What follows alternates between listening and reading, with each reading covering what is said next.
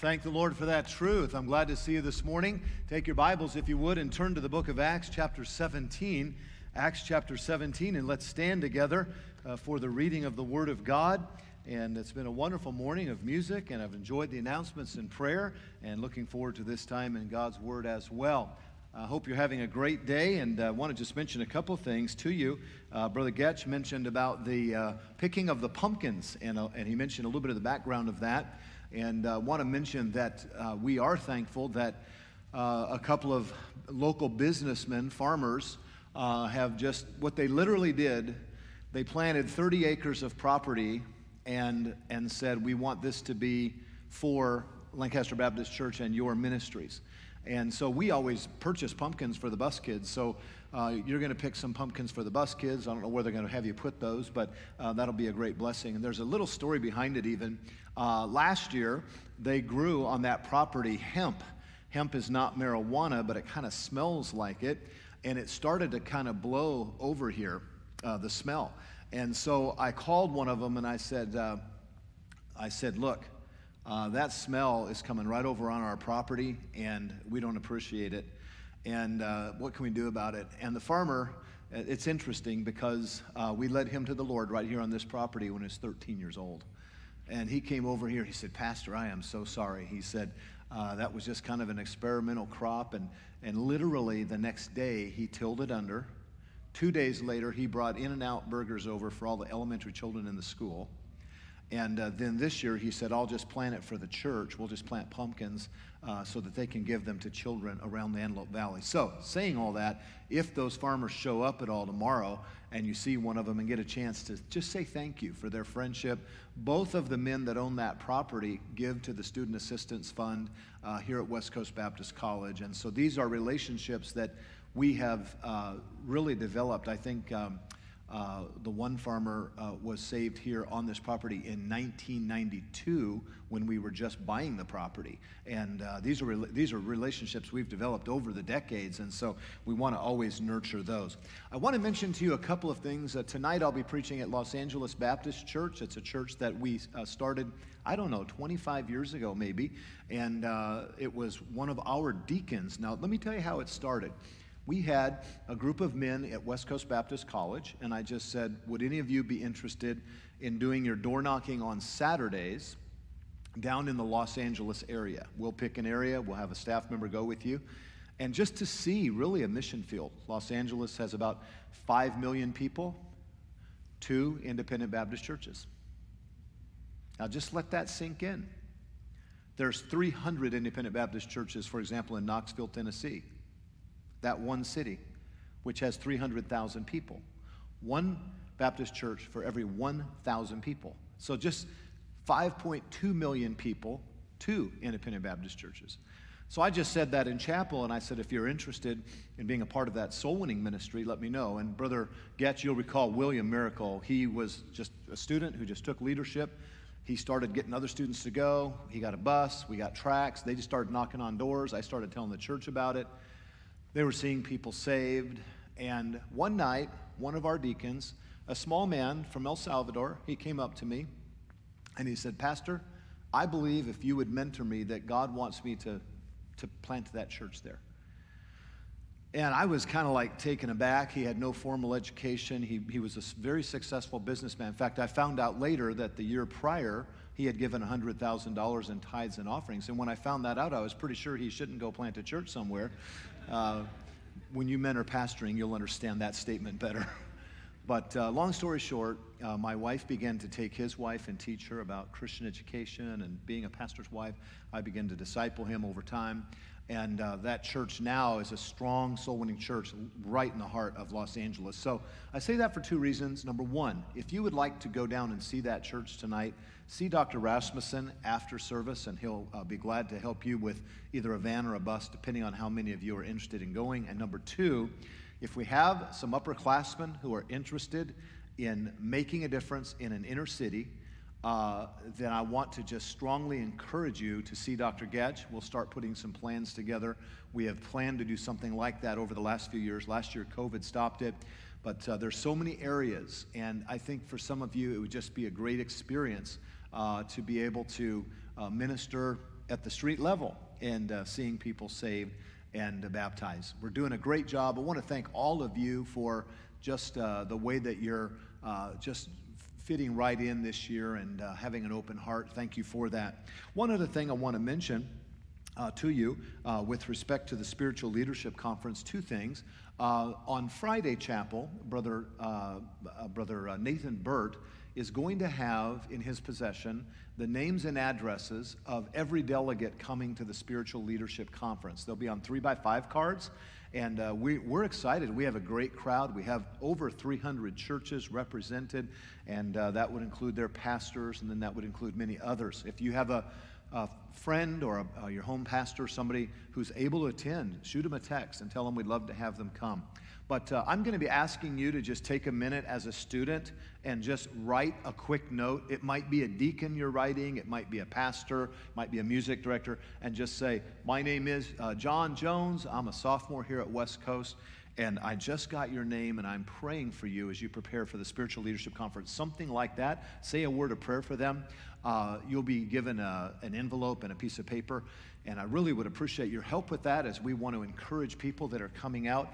And I think that would be an encouragement to a lot of pastors to get that. One of the things I'm going to be uh, emphasizing and talking about at the Spiritual Leadership Conference is something I'm calling California for Christ. California for Christ. Now, I believe I have a very unselfish spirit when it comes to our college. Uh, we, we just encourage you guys to go wherever the Lord's leading you. Uh, if we have students come from Australia or Canada, we, we want to see you go back to the country that you're from and uh, really do a great work for the Lord. We try to really uh, think in those terms. Some of you are from areas, like I mentioned a moment ago, that are fairly well churched. And, uh, and so we, can, we ask you to consider mission fields. We ask you to consider the fields white unto harvest. How many of you believe that every one of us should be willing to go wherever God tells us to go? And so I'm going to be casting out a vision for California. We're starting a new outreach of our church. It's called California for Christ. There are 75 cities in California with over 100,000 people. There are 25 of those cities with not one independent Baptist church. Uh, there are 140 cities with 50,000, and over half of those do not have an independent Baptist church. And a lot of them have no Baptist church. And so we're putting together a website, loading up a lot of those uh, statistics. Uh, Brother Blem in my class, the practical theology class, helping me with some of that. I've had secretaries working on it all summer long. And we're going to emphasize three things. We're going to emphasize, number one, church planting. And I'm going to begin raising funds uh, and establishing a fund for those who will plant a church in California. And we want to take some of you that might be interested, like Brother Choi did, to plant a church in California and be able to support you uh, heavily as you get involved with that. The second aspect is going to, going to be soul winning training. A lot of churches in California have lost their soul winning zeal. We're going to be sending Brother Furso and some others that we're contacting uh, to go to local churches and just do two day soul winning clinics. And then the third thing we're doing is putting together an army of lay people who will watch for religious liberty issues, bills that are being passed in Sacramento that would hinder our freedom of speech. And so we're going to be asking for volunteers to help us with that as well. And so this is something that you should watch for. Some of you might want to fill out the card when it comes out just be as a student interested, receiving the emails and so forth. I think you'd be very interested in that. In that. We do have an opportunity in the city of Hemet, California for, for those of you that are uh, wanting to pastor or plant a church, this is a rare opportunity. It would uh, require that you are an upperclassman with a good GPA and testimony, and uh, someone that would uh, would be interested in being mentored for this. Perhaps someone that's married or close to being married. Uh, but we have a piece of property. It's about three acres of property, if I remember correctly. I visited the property with Brother Hobbs a few years ago. There's an elderly gentleman who owns the property and would like to see a church built on the property. And uh, he has, he's willing, uh, at my direction, and if I recommend someone to him, to give $700,000 toward the first building, which would establish the first small building. So, property in a building. Uh, Hemet is along the 215 corridor. This property is a few miles off the freeway. It's just a, it's not right in a neighborhood. It's more of an area of like two and three acre parcels, sort of like you'd see in Lake Los Angeles or something. But it's a good potential. And uh, so if you are called to preach, if you have a vision uh, to plant a church, and uh, if you can put your Pac Man down long enough to think about it, uh, you might be interested in something like that. So these are amazing opportunities, and I want to encourage you guys to really think about these things and plan to be a part. All right, Acts chapter 17, and I'd like to speak this morning on the subject declaring the truth in the midst of an unbelieving culture. Acts 17, verse 16. And Brother Goetsch, I, what time should I be done? About 10? 10. All right, great. Acts 17, verse 16. Now, while Paul waited for them at Athens, his spirit was stirred in him when he saw the city wholly given to idolatry. Therefore, disputed he in the synagogue with the Jews and with devout persons, and in the market daily with them that met with him. Then certain philosophers of the Epicureans and of the Stoics encountered him and said, and some said, What will this babbler say? Others some, he seemeth to be a setter forth of strange gods because he preached unto them Jesus and the resurrection. Let us pray. Father, we thank you for the privilege of gathering here today with these students. We pray that you would bless our time in chapel now. Help us to learn from the Apostle Paul about declaring the gospel in a wicked culture. And we ask this in Jesus' name. Amen. You may be seated. Several years ago, our son Larry was battling with cancer. And uh, that certainly was a, a, very difficult trial in our family's life. And thank the Lord that Larry came through his surgeries and uh, the Lord has healed him and allowed him to continue serving in the ministry. But during that time, uh, it was all consuming for our family. And it was certainly a challenge and a great trial for a young married couple. And I remember on one occasion saying to Larry, in fact, Dr. David Gibbs had suggested that I maybe ask him if there's something he'd like to do after his chemotherapy. And so I leaned over his bed and I said, Larry, is there anything someday after this is over that you would like to do, someplace you'd like to go see, uh, something you'd like to experience? And he looked up at me and without hesitation, and I can see it like yesterday. Of course, he had no hair from the chemo and his body was very frail, and, but his, his blue eyes flickered and he looked at me and he said, Yeah, Dad, Ashley and I would really like to go to Athens. And I remember thinking to myself, I was, I was thinking more like Disneyland or something, you know. And he said, Athens. And of course, when your son's that sick and he makes a request like that, you just, you'd move anything you could move to try to make that possible. And we began to work on that. And, and he'd been studying Acts 17. And he'd developed an interest in reaching a culture that was superstitious and pagan. And he wanted to see how God had done a great work there in Athens. And I'll never forget taking him there and going up onto the Areopagus and preaching there and, and uh, taking pictures as we look up to the false temples and, and getting a little sense of this particular city. Athens was the city where Paul fled to after his life was threatened at Thessalonica. It was the intellectual capital of the Mediterranean world. It was a place that was central uh, for those that would come philosophically to discuss different philosophies. The focal point was the Acropolis. Uh, you would look up at this Acropolis, and there you would see uh, the Parthenon, which was a god house for all of the false gods of the city. Demonic idolatry literally lined the skyline of this city, Athens. And uh, it was there, under the sovereign plan of God, that Paul the Apostle walked in to a city and noticed all of this paganism all around him. Sometimes today in our culture, we see it as well. We see people calling right wrong and wrong right. G. Campbell Morgan wrote The very conjunction of names is arresting. Athens, a shrine of paganism, and Paul, the most faithful incarnation of the Christian passion. Imagine Paul, a Bible believing, gospel preaching apostle, walking into this pagan city. And imagine yourself walking into Beijing, walking into Los Angeles, walking into Seattle, and there, a soul winning Baptist walking into a pagan city. Paul's fundamental concern as he went to Athens was not necessarily cultural understanding or contextualization, and uh, he was not necessarily focused on all of their culture as much as he was focused on getting the gospel out. In fact, Paul was fearlessly countercultural. Everything that he would teach them would draw them away from the Parthenon and away from these pagan gods. He was there not to blend in, but he was there to call them out. You see, a church, once it is planted, is a called out assembly of believers. And that was his purpose, was to see a church that would come out and be separate unto the Lord. Well, some of you perhaps think about things like this. What would it be like to go to a foreign field? to a pagan land? What would it be like to go to a place even like Scotland, which today has turned its back on the Lord? And what would it be like to go to China or Taiwan? What would it be like to go to Los Angeles? And there are certain things about it, no doubt, that would be of interest to us maybe the food, maybe the architecture, maybe the beautiful parks.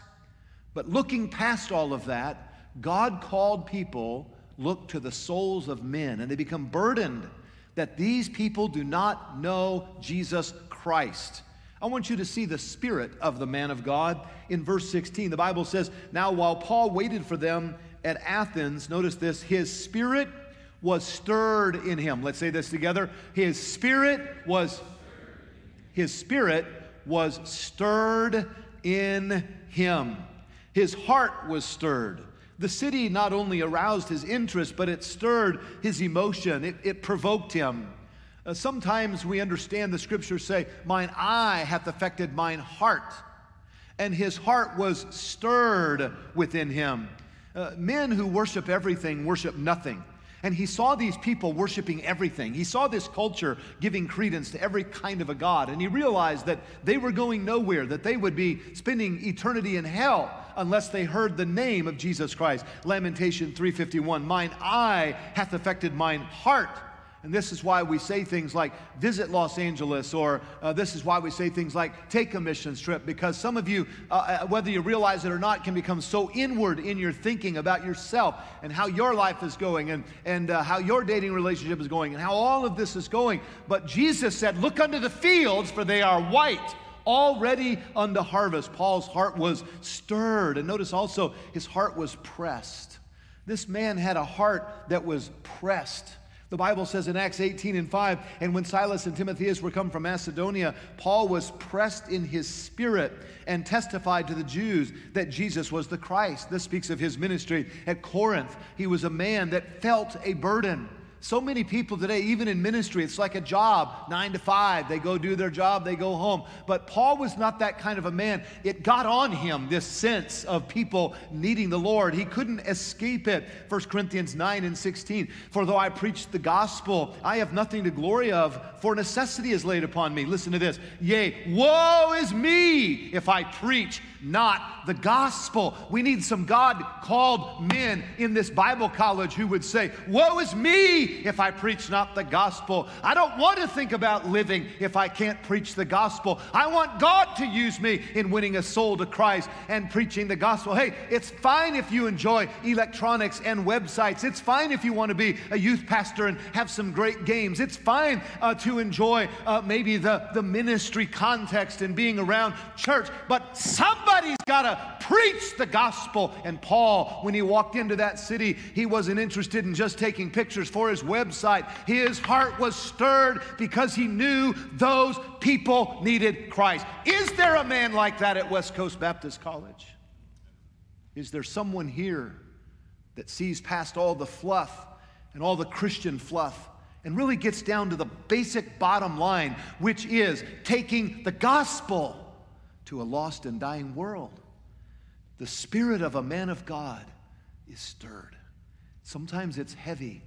There's a burden that you feel when you look across a state like California and you see the rampant crime or you see the homelessness or you, you see people who are just pushing constant abortion. You see people that are lost in the street, people that do not know the Lord Jesus Christ. And the spirit of the man of God is a spirit that must be stirred up. And sometimes we need to get alone with the Lord and just pray, Lord, increase my burden. Help me to care about people. I've seen for 25 years, I've seen Bible college students come to West Coast and they're just kind of checking things out. They're checking out California California, they get a job at Michael's Warehouse or someplace like that. And before you know it, their burden is gone. They're listening to the same music as the unsaved guy. They're telling the same jokes as the unsaved guy. They're sitting in the back of chapel, half asleep, and uh, not listening to the rules of the college, not caring about soul winning, just kind of skimping through. Hey, we're not going to win America with students like that. We must have some men and women who know how to get stirred up for God. That's why we have chapel. That's why I'm glad you're going to experience the Spiritual Leadership Conference. That's why we have a missions conference in November. Why? To keep our hearts stirred up for the things of God. The spirit of the man of God, he was stirred in his spirit. But notice, secondly, the strategy of the man of God. How was this work going to be accomplished? Paul said in Romans 1:14, "I am a debtor both to the Greeks and to the barbarians, both to the wise and to the unwise." I want you to notice first of all the proclamation of his ministry. The proclamation of his ministry. Verse 17 tells us, "Therefore disputed he in the synagogue with the Jews and with devout persons and in the market daily with them that met him." Here we see that he reasoned with these people. The word disputed means to converse or to discuss, as in an exhortation. He was able to debate with them reasonably. He knew what he believed. Now, one of the reasons we have Bible college is so that you can take Bible doctrine, so that you can take apologetics, so that you can understand the truths of God's Word, so that you can show somebody in the Bible where life begins. You can show somebody in the Bible how salvation is experienced. You can show somebody in the Bible how their salvation is secure in Jesus Christ, or show them where there is a heaven or a hell. I enjoyed my theology classes in college, and, and they helped me, and they help me even to this day. The Bible says in 1 Peter 3 and 15, But sanctify the Lord God in your hearts, and be ready always to give an answer to anyone that asketh a reason of the hope that is within you, with meekness and in fear. God says, I want you to be ready. And, and, and West Coast Baptist College, we are here to get you ready so that you can give an answer to the Athens that awaits you, so that you can tell somebody about the Lord Jesus Christ. It is, it is insufficient for youth groups and adult Sunday school classes to focus on entertainment and simple devotional thoughts. We must train this generation for spiritual battle. It's not enough to have a radical youth group activity. It's not enough unless the gospel's being preached, unless the truth is being taught. It's not about entertainment anymore. This country is going to hell in a handbasket, and we need some young men and young women who know what the Bible says and know how to reason with their generation concerning the truth of the Word of God. He reasoned and he also preached. Notice in verse 18. And certain philosophers and Epicureans and Stoics encountered him. And some said, What will this babbler say? And others, others some, He seemeth to be a setter forth of strange gods. Because he preached unto them Jesus and the resurrection. Now, let me have your attention for just a moment. Are you willing to have people say that you are a bit strange? Now, we have the woke crowd today, we have the liberal crowd, we have, of course, the unsaved crowd. And you take a man of God and put him on fire and let him stand for anything, just almost anything. And that man of God, people will say, he's a setter forth of strange things. He's a strange man. What was so strange about Paul? He preached the gospel. And if you're afraid of the opinions of men, you're going to have trouble in Athens because they're going to think you're strange. If you go to Los Angeles saying that Jesus is the only way, if you go to Los Angeles saying that, that marriage is the plan of God for people who cohabitate, if you go to Los Angeles saying that life begins in the womb, if, if you endeavor to engage this culture, they're going to say, you know, he puts out some strange stuff. Are you okay with that? Are you going to be okay with it when they get on your Facebook page and curse you or direct message you and call you every four letter word in the book, maybe daily, simply because you're straight and you're not for the gay movement? Being in the ministry in 2021 is not a playground, it's a battlefield. And if you can't handle someone saying, hey, you need to get up or get your hair cut or whatever the case might be, I really worry that you can handle it in Athens. We need men and women of God who can stand in the evil day.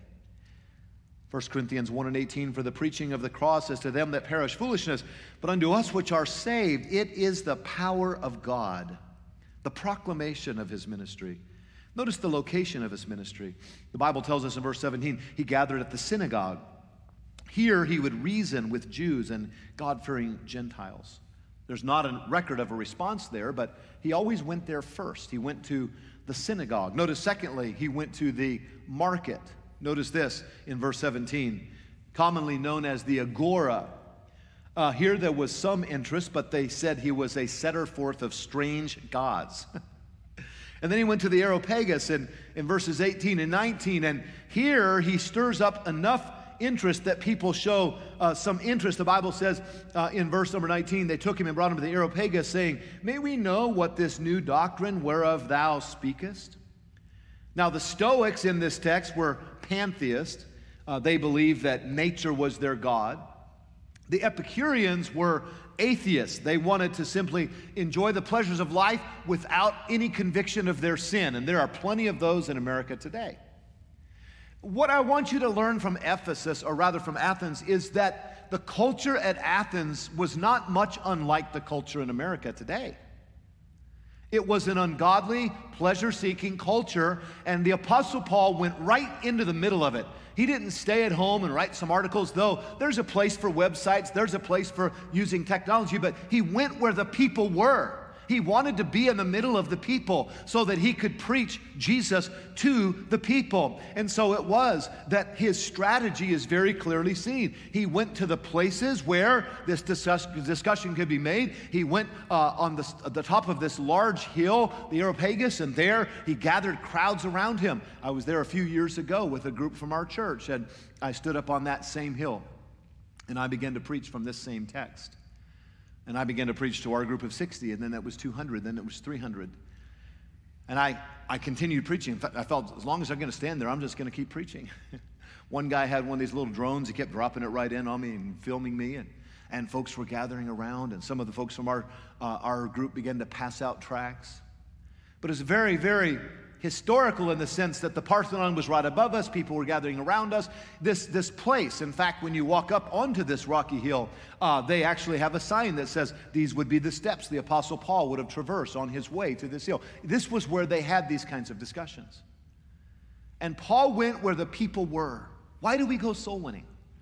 Why do we visit mission fields? Why, why do we go to Los Angeles? Why do we try to get out amongst people? Because people need the Lord. We see the spirit of the man of God, we see the strategy of the man of God. Let's take a minute and look at the sermon of the man of God. The sermon of the man of God. Now, notice first of all, as he speaks in verse 22, then Paul stood in the midst of Mars Hill and said, Ye men of Athens, I perceive that in all things ye are too superstitious. I had a fellow the other day who sent me an email. He said, I just don't think any religious person should say anything bad about any other religion. Now you're going to have to focus on that. What if that other religion is leading them to hell? Am I to never say anything bad about Roman Catholicism? Do you know the sacraments don't save? Do you know that only the blood of Jesus Christ saves? I'm not talking about being mean. I'm not talking about every sermon is against somebody. But the very first thing he does is to say, You're too superstitious with all these false religions. He presents that there is one true God. He shows them the presence of one true God. And here we see that he speaks to the illusion of so many religions, superstition. I would imagine that Athens, if they had printing presses back then, would have had the printing press print up some of those bumper stickers that say coexist. How many have ever seen that bumper sticker? It's basically saying, hey, why don't you put Jesus and Mohammed and the Zoroastrians and the Wiccans, why don't we just put them all at the same level? By the way, the reason we can't do that is because there is a name that is above every name, and that name is Jesus Christ. But that's what the world wants you to do. They're glad to discuss spirituality. They're glad to discuss religion.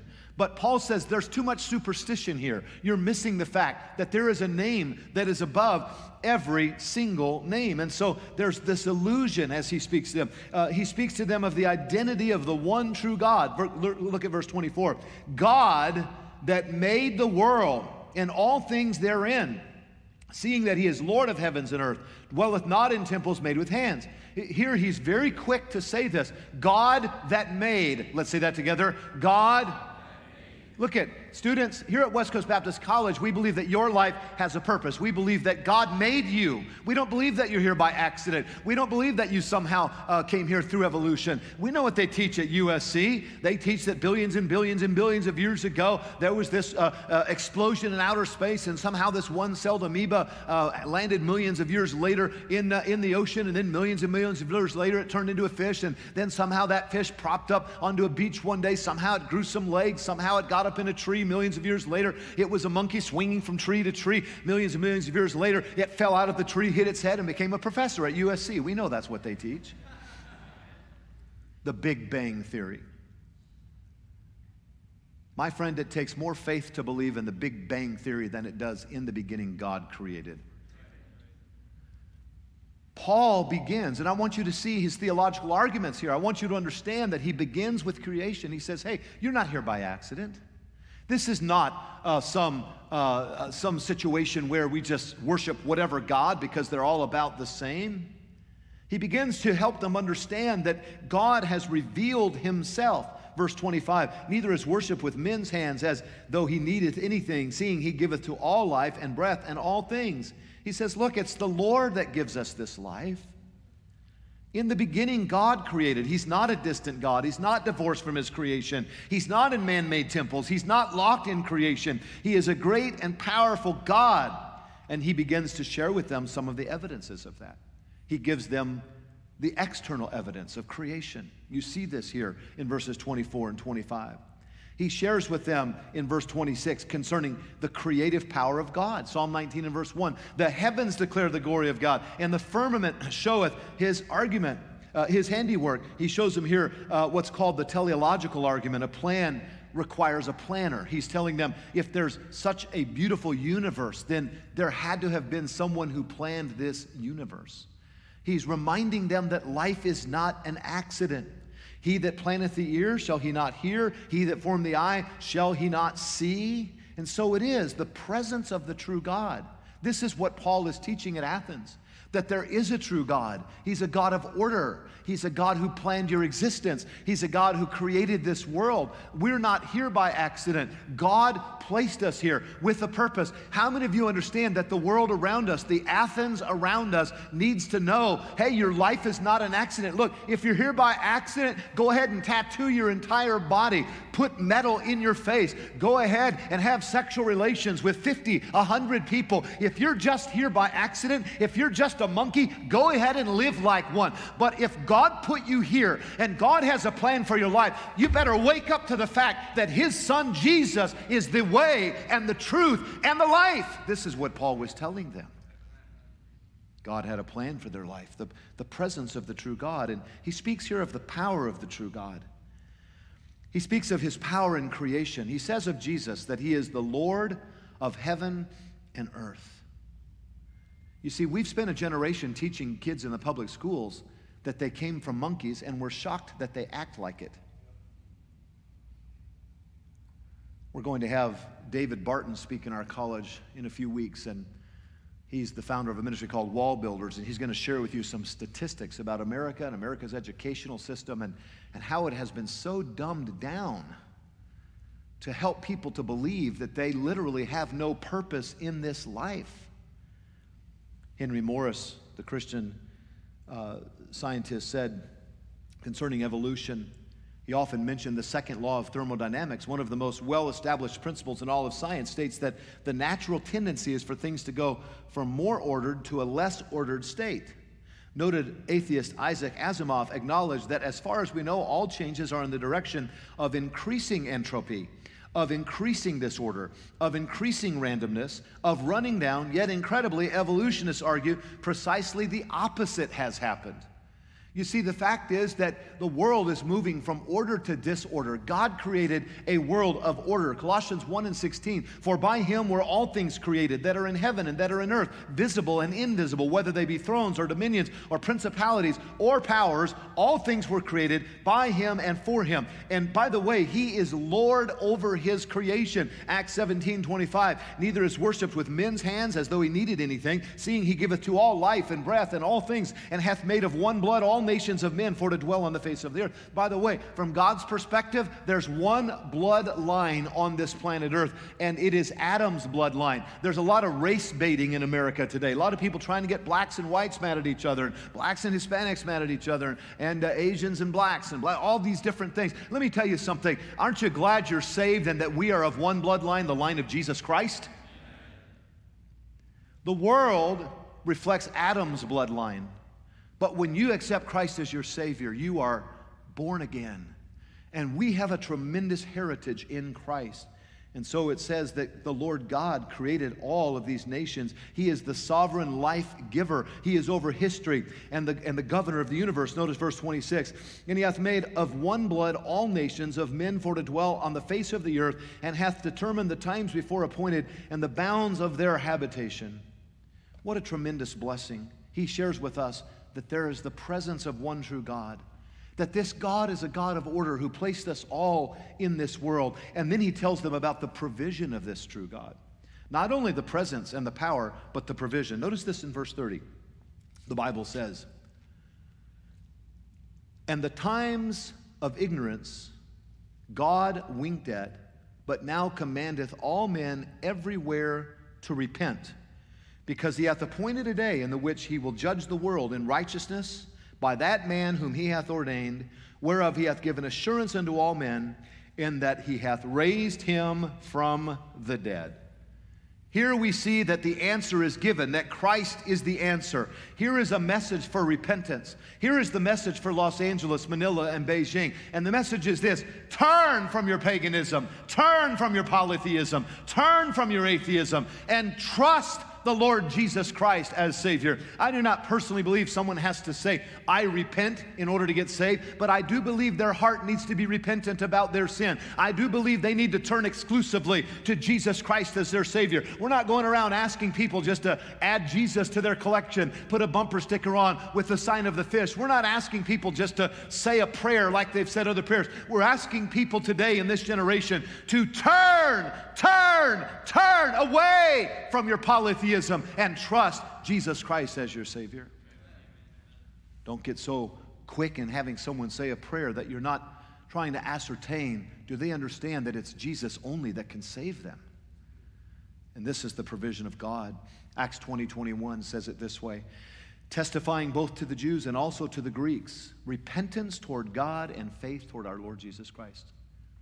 This was Paul's message repentance toward God and faith toward our Lord Jesus Christ. Let's say that together repentance toward God and faith toward our Lord Jesus Christ. Some of you were saved when you were 10 and 12. How many of you were saved around junior age? Let me see where you are. You didn't have to turn necessarily from your polytheism, you didn't have uh, maybe a pagan life in that way. But you turned to Christ. You knew that you were a sinner. And cities like Athens and Los Angeles, they need to turn to the Lord Jesus Christ. They need to see him as the Savior, 1 Corinthians 1.18. For the preaching of the cross is to them that perish foolishness, but unto us which are saved, it is the power of God. So we see the Apostle Paul comes into this city, a pagan city. He walks into that city. He wasn't struck simply by the traffic or the marketeers or the architecture of the Parthenon. The reason he got stirred up is because he saw people without direction, people without hope, people without Jesus. How does the story end? Look at verse 34, if you would.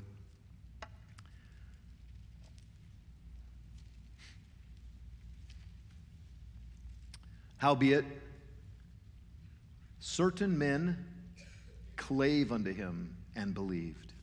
Would you read that with me now that you found it? Verse 34, ready begin. Howbeit, certain men claved unto him and believed, among the which was Dionysius the Areopagite, and a woman of Damaris, and others with him.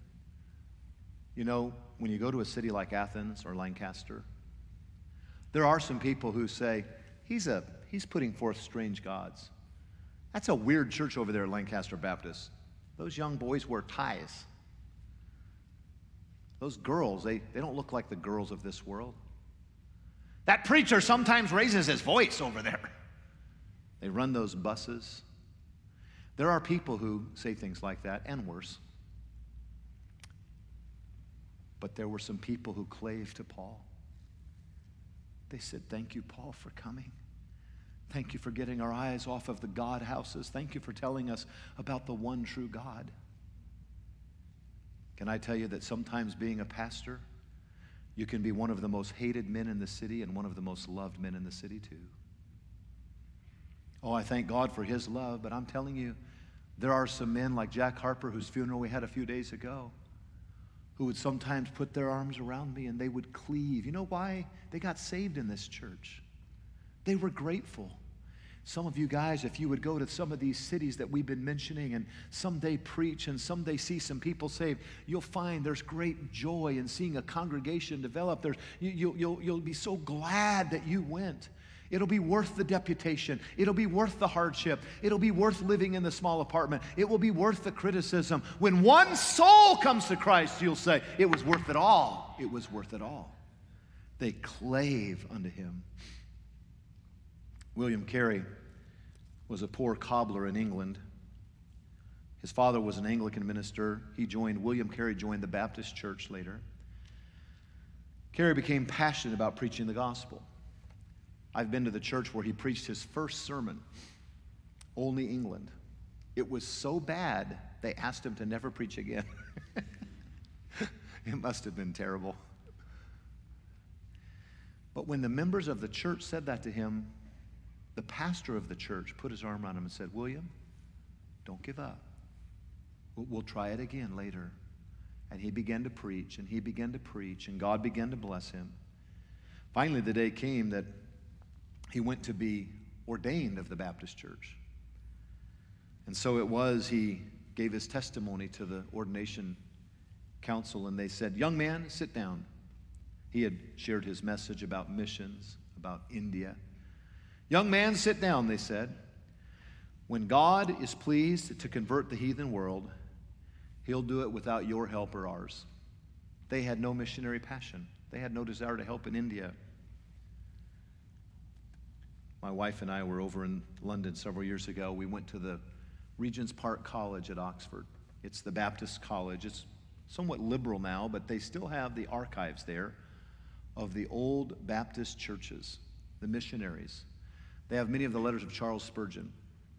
And we were given the reports from William Carey. Sometimes he would write missionary letters and would not have seen anybody saved. Isn't that amazing? It wasn't always easy. In fact, he was there for seven years without any converts at first. His wife became insane. His son Peter died. His other son became an alcoholic. He was criticized by other missionaries. After seven years, he had someone saved. After 17 years, he had translated the scriptures into 30 languages. After 20 years, thousands and thousands were saved, and dozens of churches were sprouting up. After 30 years, he established the Serampore Bible College, which still stands in India today. William Carey is known for this statement, and I want you to write it down. Here's his most famous statement Expect great things from God, attempt great things for God. Expect great things for God, attempt great things for God. Expect great things from God, attempt great things for God. William Miracle was 19 years old when he left West Coast Baptist College to go down to Los Angeles, just believing that God could do something. Tonight, I'll preach in a church that a student had the vision for. William later went on to China, where he established three different independent Baptist churches that are still functioning under close scrutiny today. Listen, you can believe today. that if God calls you to Athens, God can equip you and God can use you. If you would be willing to suffer, if you would be willing to stand, if you would be willing to speak for God, He's looking to use you in Athens.